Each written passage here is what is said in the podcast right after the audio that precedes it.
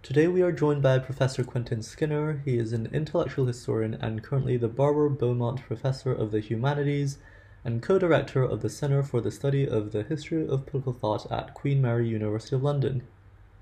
He has won numerous prizes for his work, and between 1996 and 2008 he was a Regius Professor of History at the University of Cambridge. He is also the general editor of the Cambridge Text in the History of Political Thought series. So I want to start this discussion by just asking you, how did this series begin? Well, may I first thank you particularly for asking about the Cambridge Text series, because this has been one of my most long standing projects. I mean, like most people, I've given an awful lot of interviews in my time, and uh, no one's ever asked me about this. And so I, I'd really like to go into it. Anyway, how did the series begin? Well, the starting point was some conversations I had with Richard Tuck when I returned to teaching in Cambridge in 1979 after a five year absence.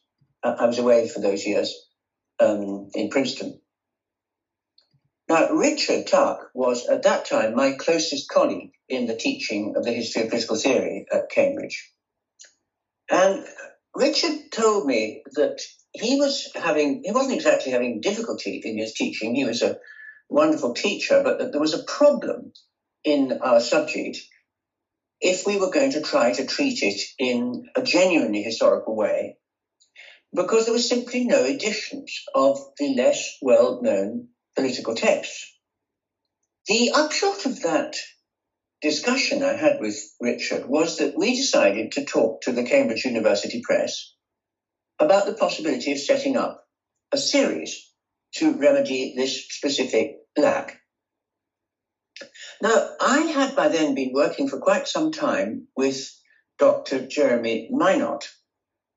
Uh, Jeremy was at that time a rising star amongst the commissioning editors at the Cambridge Press. Uh, and he had already been the editor, uh, and I must say, an absolutely brilliant editor, um, of my book, The Foundations of Political Political Thought, which Cambridge had published in 1978. So I'd worked with him for some years on that book, uh, and I knew him well. So I contacted Jeremy, and as I recall, he then arranged a meeting with Richard and me and himself at the press. And in the course of that meeting, it became very clear that he had thought very carefully about Richard Tuck's ideas. So Jeremy liked the idea of a series committed to expanding the range of texts that students were invited to study. And he, he asked us to provide a list of the texts that we had in mind. But he was also very keen at that point, uh, and indeed at all points, to give the series that we now all had in mind a much stronger profile and also, of course, an economically stronger profile by including new editions of the major, the most canonical texts that would be included in our new series. And so he also asked us to consider um, what canonical texts we should make sure we were also doing new editions of for the series. So there's how it started to continue with this sort of line of questioning, um, how did you and Raymond Geuss come to be co-editors for the series?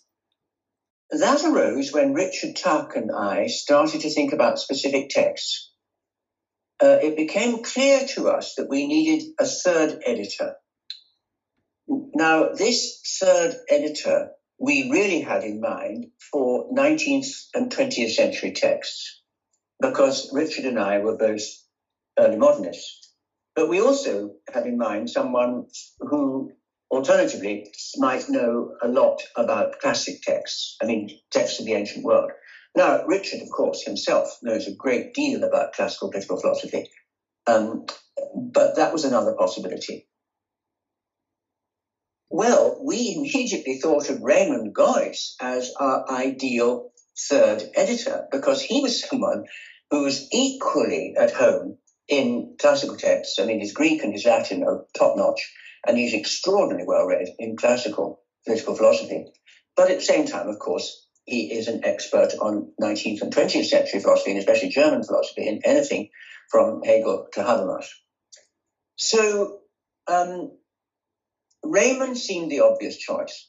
Now, he particularly seemed an obvious choice to me because when I was at Princeton for those five years, he was also there, and I got to know him extremely well. We spent much time together, and it was a great education for me. And I could see that he was someone with whom it would be very easy to work. Finally, and of course crucially, uh, uh Raymond had just left the United States and he had come to teach in Cambridge, where he spent the whole of the rest of his career. And uh, in 1981, he published uh, his book on critical theory with the press. So the press already knew him, and Jeremy Mynott already knew him. And so that was how Raymond got added.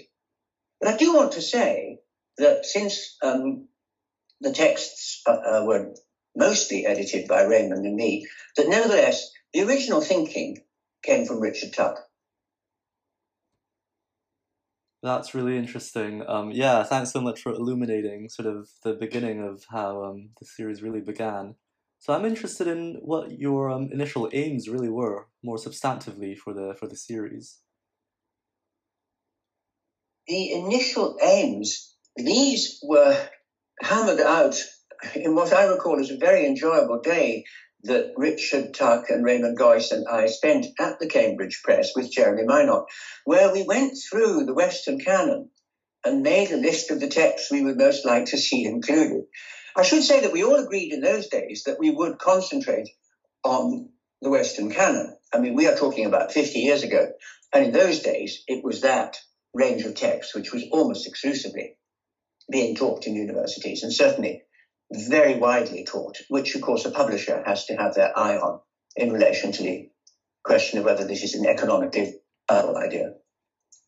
Now, the initial aim, uh, since you put it in that way, um, from Jeremy Mynott's point of view, was that he thought we could have um, arrange an eventual list of 30 volumes, which was a very large commitment of the press.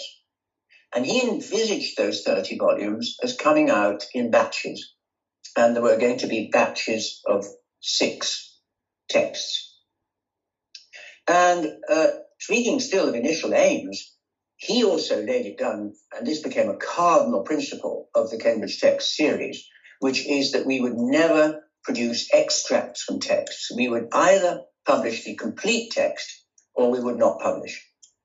And that became a very big headache in one or two cases. I mean, for example, much later with Montesquieu from L'Esprit des Lois, where we we were publishing an enormous book and in translation, of course, but we did.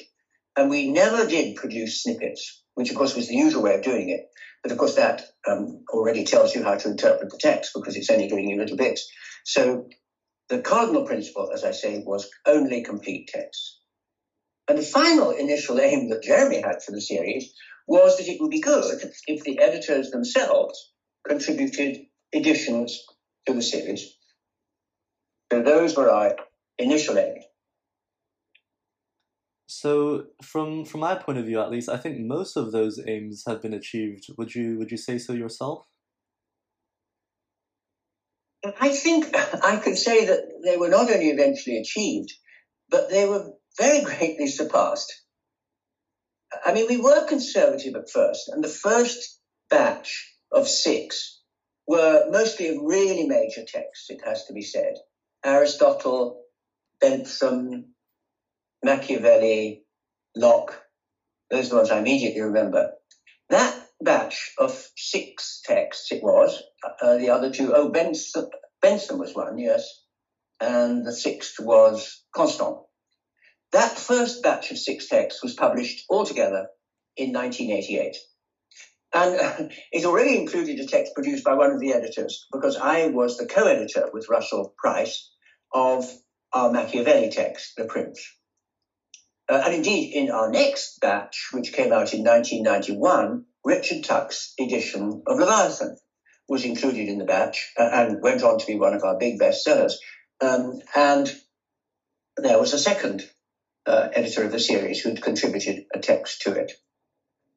But I think what I should be stressing really here is that by then, by the early 90s, we'd started to make good on our promise to include many lesser texts.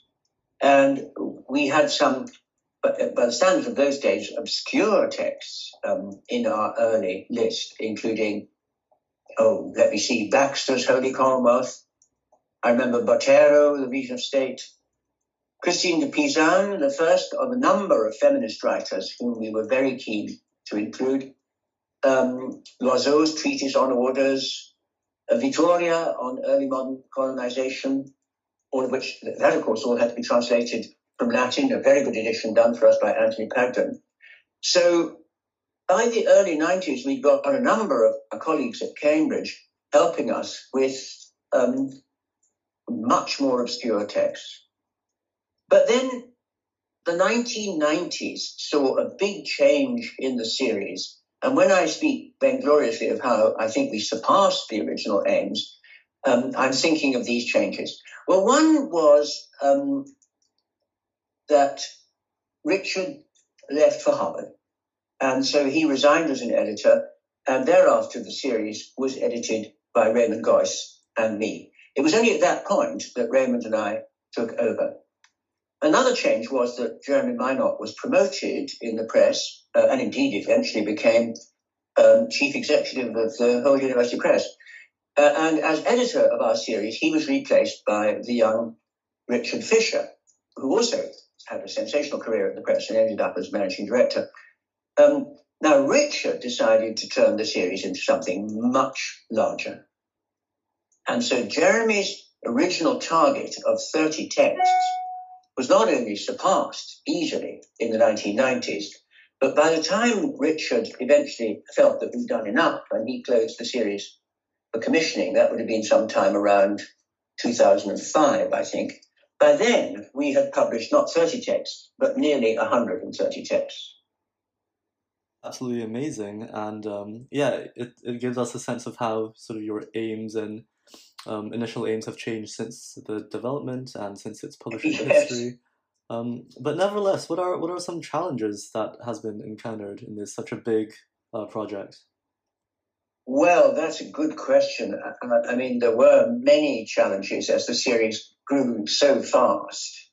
Um, and I mean, I don't want to sound self-pitying, but one of the challenges was faced by Raymond Geuss and me, uh, you know, because we were pretty busy and we'd signed on for 30 volumes, but we edited, as I say, nearly 130 volumes. But the business of seeing each one of those through the press was very large.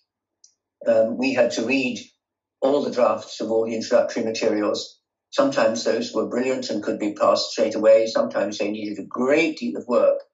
Um, sometimes we even have to have them refereed. But basically, we served as the two referees for everything that was published, as well as reading everything that was published. So one challenge was simply the amount of work it turned out we'd agreed to put into this project. But another challenge we encountered, which I think um, it was a little bit innocent of us not to have realized that this was going to be a problem, was that our original idea was that these texts should run um, from antiquity to the present day. But we encountered a very large challenge, in fact, an insurmountable challenge, when we tried to include 20th century texts. We managed one or two, which were special cases. For example, for example, Gramsci's prison notebooks, which Richard Bellamy edited for us. But in general, what we found with major texts from the 20th century, or even more minor ones, was that no publisher was going to give us any copyright. Of course not. And I can remember when we tried at one point to include something by Collingwood in the series, and I wrote to the Oxford Press saying, you know, would you let us have the copyright to to this text of Collingwood's? And they wrote very courteously, but saying, well, it's never been out of print. Um, and we, we reprint it all the time. So why would we give it to a rival to reprint as well? It's a very fair question. And the answer was, of course, there's no reason at all why a publisher should do that, and every reason not to do that. And so one of the challenges that we never managed to overcome was that we just could not get um, texts that um, have been published in the 20th century. The only exceptions would be if they were out of copyright. But of course, those were the days in which copyright was suddenly extended, very much greater length of time, 70 years. And so, of course, that effectively wiped out the 20th century. But the main challenges that we um, we faced, except of course for the usual one with academics, which is that one or two or three or four or several of the people whom we approached to act as editors agreed, signed the contract, and then never managed to produce. This does happen with academics. And it left some gaping gulfs. Uh, and one which I particularly regret um, is that although we published Machiavelli's Prince, we have yet to publish Machiavelli's discourses in the series, in some ways a more important text of Machiavelli's. And the problem there was that we gave the work to be done by Russell Price again, uh, who'd done a wonderful job on the Prince. And he set to work, but he fell ill and not much got done. And then very sadly, he died uh, with very little of that work achieved. And we then tried to recommission it, and the person we recommissioned couldn't manage to do it. And we then had to recommission it again, and that's only happened quite recently. It's now in the hands of a, a really wonderful editor, and I'm sure it will work this time. But another challenge, I mean, that's just one example of something that happened to us a number of times, is that people don't always keep their promises. Just before we finish with the series, I just want to say something, although you haven't asked me a question about it, about where it stands now. Um, because uh, uh, uh Richard Richard uh, Fisher, as I say, closed the series for commissioning around 2005. Um, but Richard retired in 2014.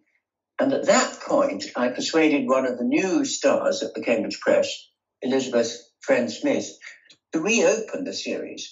And it is now reopened for commissioning and has been since 2015, but on a completely new basis. So this series now exists to publish texts in political theory which are entirely outside the Western canon. That was my idea after a gap of eight or nine years when nothing happened in the series because it had been closed. Um, and I, I, said to Raymond, you know, we could reopen it because they would be willing to do it in this way, but Raymond didn't want to do that. And so I was left as general editor of the series. But of course, um, we were now dealing not with the Western tradition, but with the rest of the world. And so what then had to happen was that a proper editorial board had to be set up. That's to say, including uh, experts on China and Japan, on Islam, on Latin America, on Africa. So it's a different enterprise now. Uh, I'm the nominal uh, leader in as much as I'm the general editor, but all the work now is being done by a very expert series of um, uh, of this board um, from all over the world. Uh, and we have now been commissioning and have started to publish. And several volumes are now out, including volumes on Latin American uh, and on Japanese political thought. Far more to come, including quite a lot on Islam, and we hope on Africa too. So I just want to round off by saying that that's where we have reached as I now speak. Actually, I've got one thing I would like to say, uh, which is a final thought about the series. You, you, you asked um, about the evolution of the series. Yes. Uh, but I've also been struck over this long period of my involvement with it uh, of how the series came to map certain intellectual changes. And one way in which it's done that stems from the fact that I see all the sales figures for the series, I mean, which has sold millions of copies by now, of course, if you put the whole thing together. Um, and so what you can do, and I've even done it, is to track the most popular text of any given year of people who are buying Cambridge text in the history of political thought. And it's really interesting. I mean, to start with, the text that sold most copies year, year after year after year was John Locke, Two Treatises on Government. And then he was demoted, and for some time, the text that sold most was Nietzsche. But in recent years, the text which has been selling most is Machiavelli. So I don't know what that tells you about our times, or about the teaching of this subject in our times. But that was just a personal reflection that struck me as we were speaking earlier. That's really interesting, and yeah, thanks so much for um, sort of just illuminating the publishing history of this just amazing, um, well-established text that is sort of indispensable for so many students and so many academics. Um, so now well, I want to turn. To say so. Yeah, and I so now want to turn to sort of your own work now and um, and your own career. Um, so, well, first of all, did you understand yourself to be sort of doing something met- methodologically distinct relative to your colleagues in the 1990s and the 2000s? I do not think my approach to the study of intellectual history is distinct at all, if by that you mean that it's an approach I alone have followed. I see my approach essentially as having two main aspects or components, both of which stem from well established traditions of hermeneutic thought.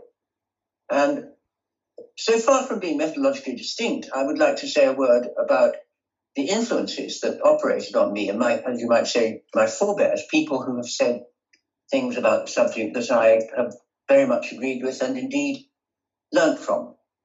So, first of all, my approach is very obviously indebted to Collingwood and what he called the logic of question and answer. He and his numerous followers always insisted that the history of philosophy, and perhaps especially of moral and political philosophy, should be written as an account not of how different answers were produced to a set of canonical questions, but rather as a subject in which the questions as well as the answers are always changing, and in which the questions are set by the specific moral and political issues that seem most salient, most troubling at different times. And they will continually change. And people will continually find that the pressures of their societies are operating in such a way as to raise new questions. So there's one source that really mattered to me very much Collingwood's wonderful discussion in his autobiography of the logic of question and answer. But secondly, my approach is even more obviously indebted to Wittgenstein and to his followers in the philosophy of language, and especially J.L. Austin. And what I think of as central to Wittgenstein's, um, you could call it methodology if you like, um, is that the concepts of meaning and understanding are not correlative concepts. That's to say, there is more to understanding and utterance than recovering its meaning. As Wittgenstein always emphasized, words are also deeds, as he says, words are also deeds. So understanding anything that's been understanding anything that's been said needs you to attend not just to the meaning of what someone is saying, but also what they're doing in saying it. And there is Austin's famous phrase, how to do things with words. People are always doing things uh, speaking is a form of social action.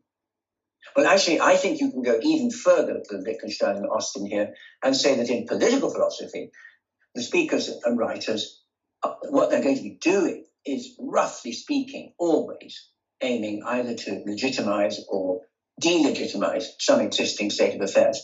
And it's existing states of affairs, existing political questions and problems that give them the, the subject matter on which they then work. So I tried to formulate those ideas in a number of essays I wrote in the late um, 1960s and early 1970s. Um, and my thinking at that time was very much influenced not just by the figures I've mentioned, but by my close friend and colleague, who's been my friend and colleague ever since we were contemporaries at Cambridge as undergraduates together, and that is John Dunn. I owe him so much in these questions of how to think about our subject. But whether John would feel that what I've been outlining was something that came to be called rightly the Cambridge School, I do not know. But I would rather doubt if he would think that that would be rightly called the Cambridge School. Uh, because, as I say, the kind of contextualization that John and I were both very interested in, and he wrote brilliantly about in the 1960s, was actually quite a common feature of the intellectual culture of the 1960s. Um, and philosophers physics, of course, were trying to contextualize what looked like a, a subject that wasn't amenable to this kind of historical approach. Think of Thomas Kuhn's work, which I think probably influenced both of us, came out in 1962. So um, I don't think it's helpful to suppose that there's a Cambridge school. And uh, Uh, of course, there were colleagues who even protested against that. Maybe some of them thought that their own originality would be undermined by anything like that. I'm sure they weren't as vain as that. But I think that what really happened was that the Cambridge School was a term that got used in the United States by people who were used to Straussianism as a prevailing school. And Straussianism was and is in the United States a prevailing way of approaching texts in the history of moral and political philosophy. But if that is one school of thought, then there's certainly another school of thought, which is a contextualizing one. And I think somehow that got associated with Cambridge. But it could just as well be associated with the Oxford of Collingwood um, or Austin as with the Cambridge and Wittgenstein. Going back to your methodology, it's interesting that you mentioned that it's closely connected to legitimacy. So, I mean, my question is do you think that the contextualism of the kind that you elaborated over the years is necessarily realist, or at least connected with what we call political realism, as Annabel Brett has argued? And so I'm just going to read out um, a recent sort of argument that she made. And so I quote Realism represents a more agent centered model of politics. Politics is the field of action, and power is pulled into agency, be it of individuals or political institutions or other bodies such as corporations. Skinner was interested in political action, of course. His appeal to the concept of a speech act makes no sense otherwise.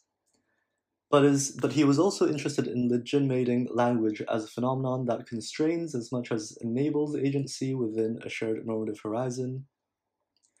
Ideology is a kind of political illusion a set of beliefs, attitudes, preferences that are distorted as a result of the operation of specific relations of power, distorted characteristically in the, um, in the sense of presenting such beliefs as connected with universal interests when in fact they serve particular interests.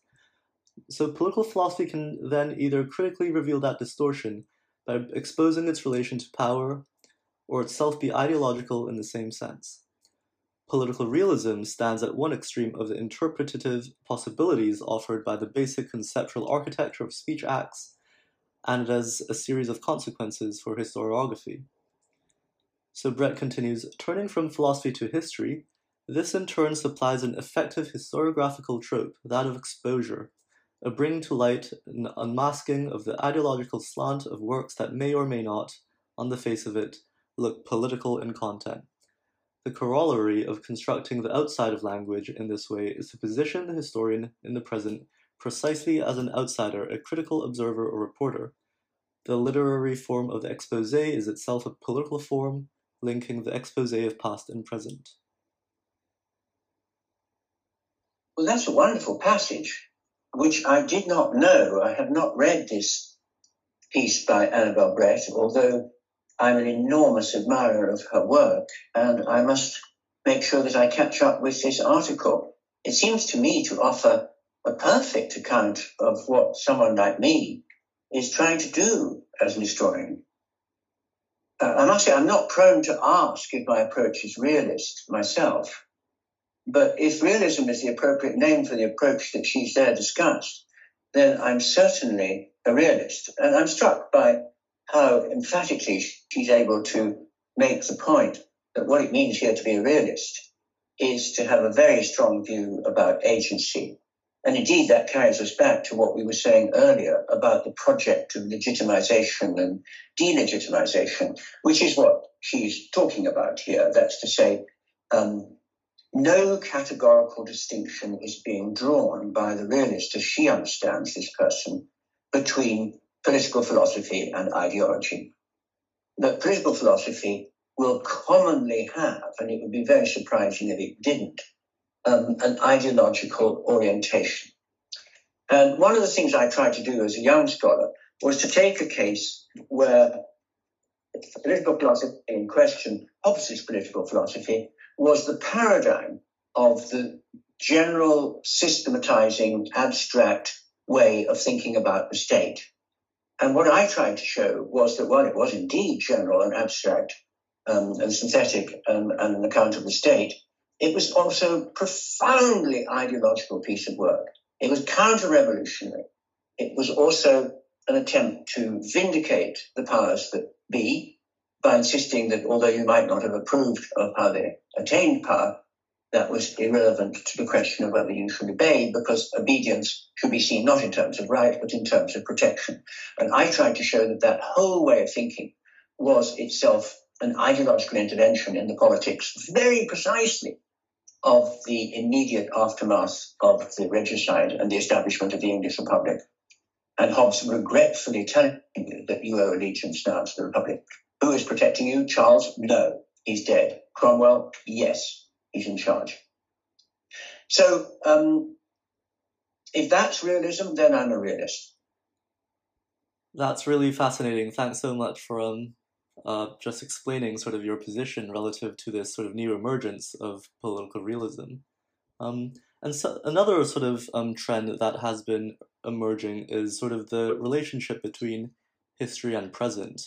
Um, and, and so in recent years, intellectual historians have increasingly use a method of contextualism that you very much pioneered to examine not the distant past, but the more recent past so, for example, um, Samuel James has offered a reinterpretation of Pocock's early work, which led to a dispute among them. Um, have you ever considered this possibility of using contextualism to examine the present and to have sort of disagreements between the historian and the contemporary subject? Very interesting question. Um, well, as Sam James's debate with the great John Pocock showed, there are very special problems attendant on writing the history of the present because you're going to be writing about people who can answer back.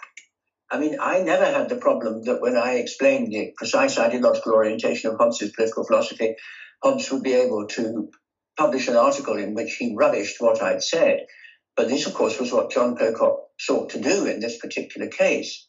Um, I'm not going to try to adjudicate. I, I, I, thought that um, Sam James's work was was wonderful, um, and very challenging. Um, but what I would want to say on, on my own account is that the approach that I've been trying this afternoon to sketch in talking to you purports to be a general hermeneutic. That's to say, it's generally applicable.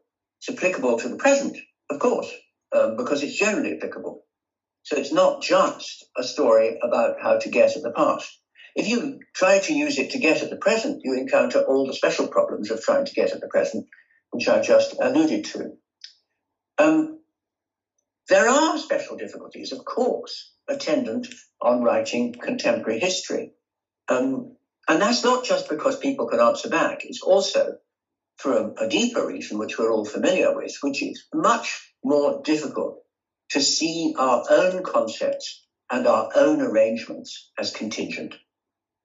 The goal of the historian, as I've been talking about this figure, is to show the contingency of the questions that are raised in the history of philosophy, the extent to which they can be understood if and only if you study the circumstances in and for which they were written.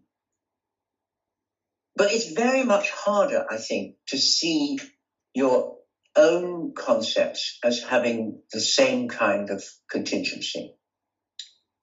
I mean, if you see them as wholly contingent, it's hardly going to be very easy to affirm their truth. So I think that the history of the present has very great difficulties with attaining the kind of objectivity to which my approach aspires. I, I think that the historian can at least aspire to give you a, a sort of objective account.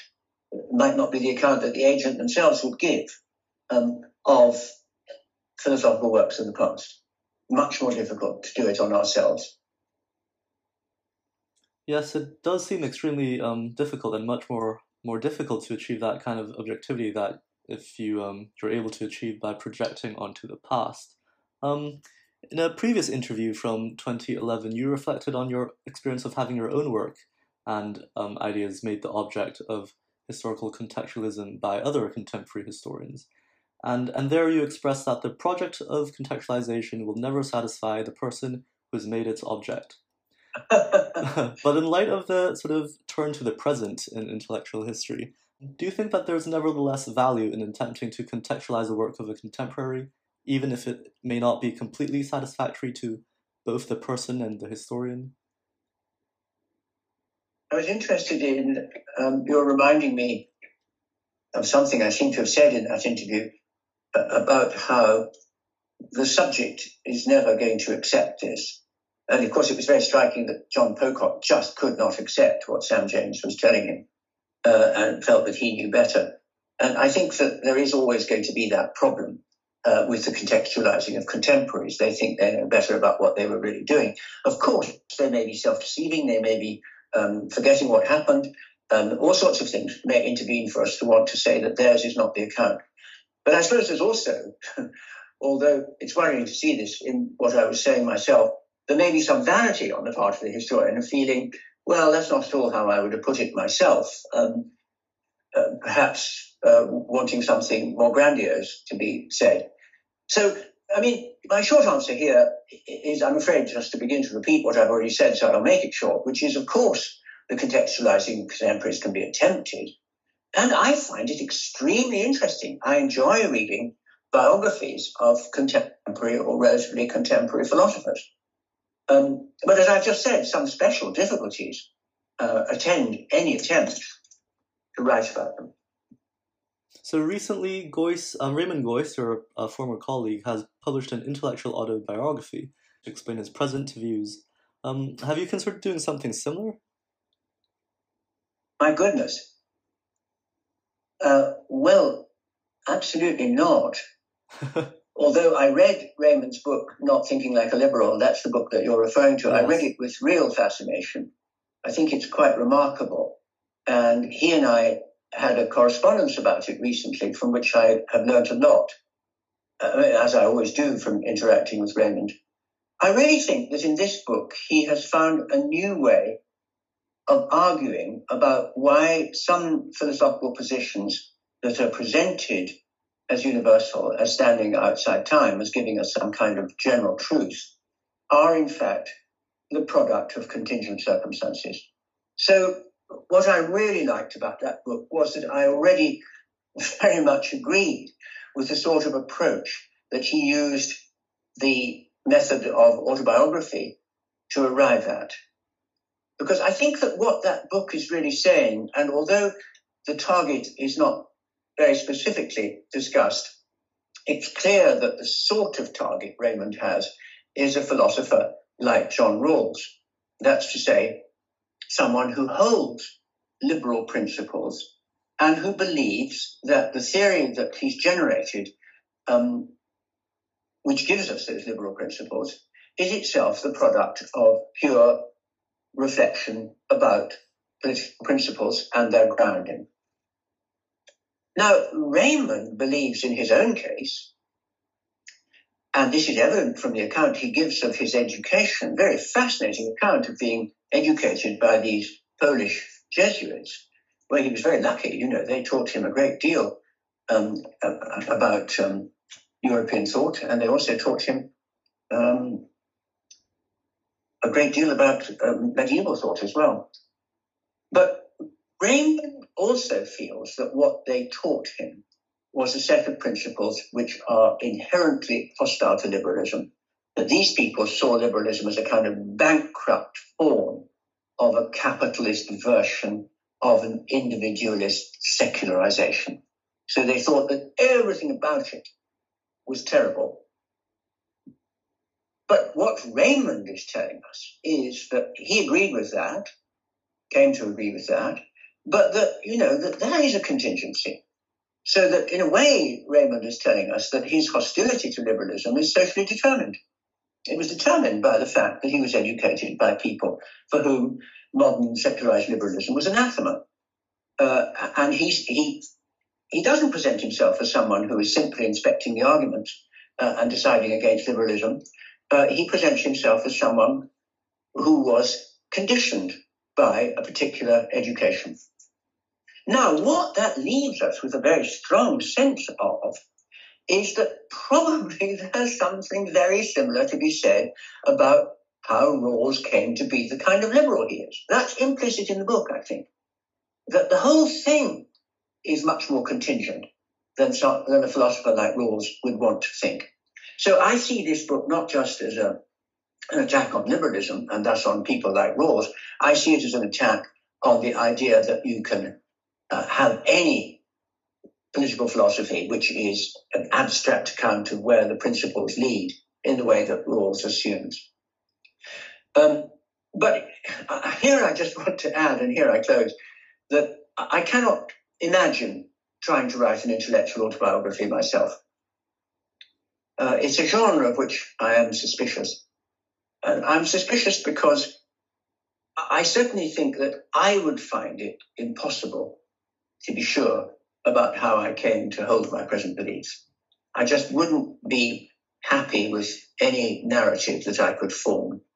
It would be too neat. That would be my problem. Uh, uh I mean, I'm always tending to put things into pigeonholes and make them too neat. But it would also be likely to be self deceiving. There would be elements of vanity in it, which I wouldn't be aware of. There would be all sorts of reasons why it's not a good account. And I think it's very hard for autobiography at the same time to be what I'm calling a good account. I think Raymond managed something else. He managed something brilliant and original. But the, the genre of autobiography I think, is sort of a kind of guarantee of putting self deceptions on display. That's really interesting. Thanks so much for um yeah, thanks for, so much for offering your remarks on, on whether um you'd do something like this. And and it is interesting to see how sort of history has been um, employed, especially in the sort of contextualist vein, how it's been employed for sort of more philosophical reflections and arguments. Um, so I really only have one final question for you today. Um, so I was recently aware of an upcoming edited volume by you and Professor Richard Bourke um, called ah, yes. History in the Humanities and Social Sciences. And so, yeah, I mean, could you could you say a bit about it and what it's about and what sort of prompted this um, this collection? Well, I'd be delighted to say something about this book, which I co-edited with Richard Bourke, although he was much the senior partner, and the thinking that went into it um, was Richard's rather than mine. And the thinking that went into it was really perhaps something that could have emerged out of the very deep investigations that Richard's been engaged on uh, in the philosophy of Hegel, which is the importance of historicizing everything and the extent to which the humanities and the social sciences more generally in our time have become unduly and also Richard would want to say unnecessarily impoverished by the extent to which they have gone for the statistical and the empirical and the axiomatic rather than the historical and the contingent. Uh, and so this is a book which tries to redress that balance. And um, it was accepted by the Cambridge University Press. And again, our editor, uh, whom I've already mentioned as the third in this great triumvirate that I've worked with in the press, first Jeremy Mynott and then Richard Fisher, and now Elizabeth Friend Smith. And she is the editor of the book, which is now at proof stage with Cambridge, and we hope will be out at the very latest at the beginning of the new year. So I would like to say a word about the book, although what I will say will sound like a, a vulgar advertisement. Um, but I do have to say that I think Richard and I, again, Richard did more of the work here, uh, but we were lucky together to assemble a really stellar cast of scholars to address the question that I've mentioned. Um, and indeed, we approached people who we felt fairly sure would take the view that there has indeed been impoverishment of a range of cultural disciplines through the fact that they've gone positivistic, they've gone anti historical, they've gone pseudo scientific. And we have 14 chapters. I can't obviously go through them all, um, but they cover the role of history in relation to the understanding of law, That's a very powerful chapter by Michael Lobban because, of course, much law simply is precedent based and is historical. And his account of the historically minded as very important to the, appraisal of law is very finely done.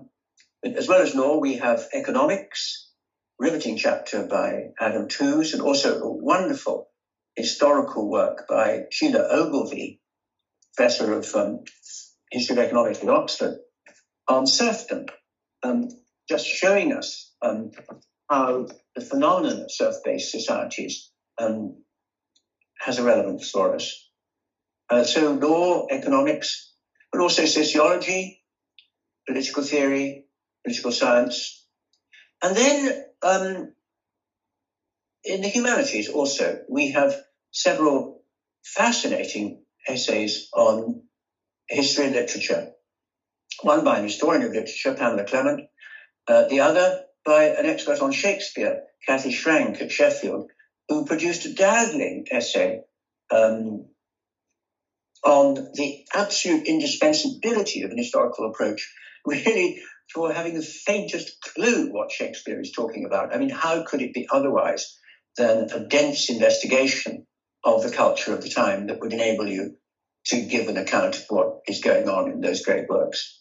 Um, and we also have um, philosophers in there, and the, the volume ends with a very fine chapter um, by Joel Isaac at the University of Chicago uh, on cultural anthropology, uh, where he talks about the turn to history in cultural anthropology and the enriching effect that that has had.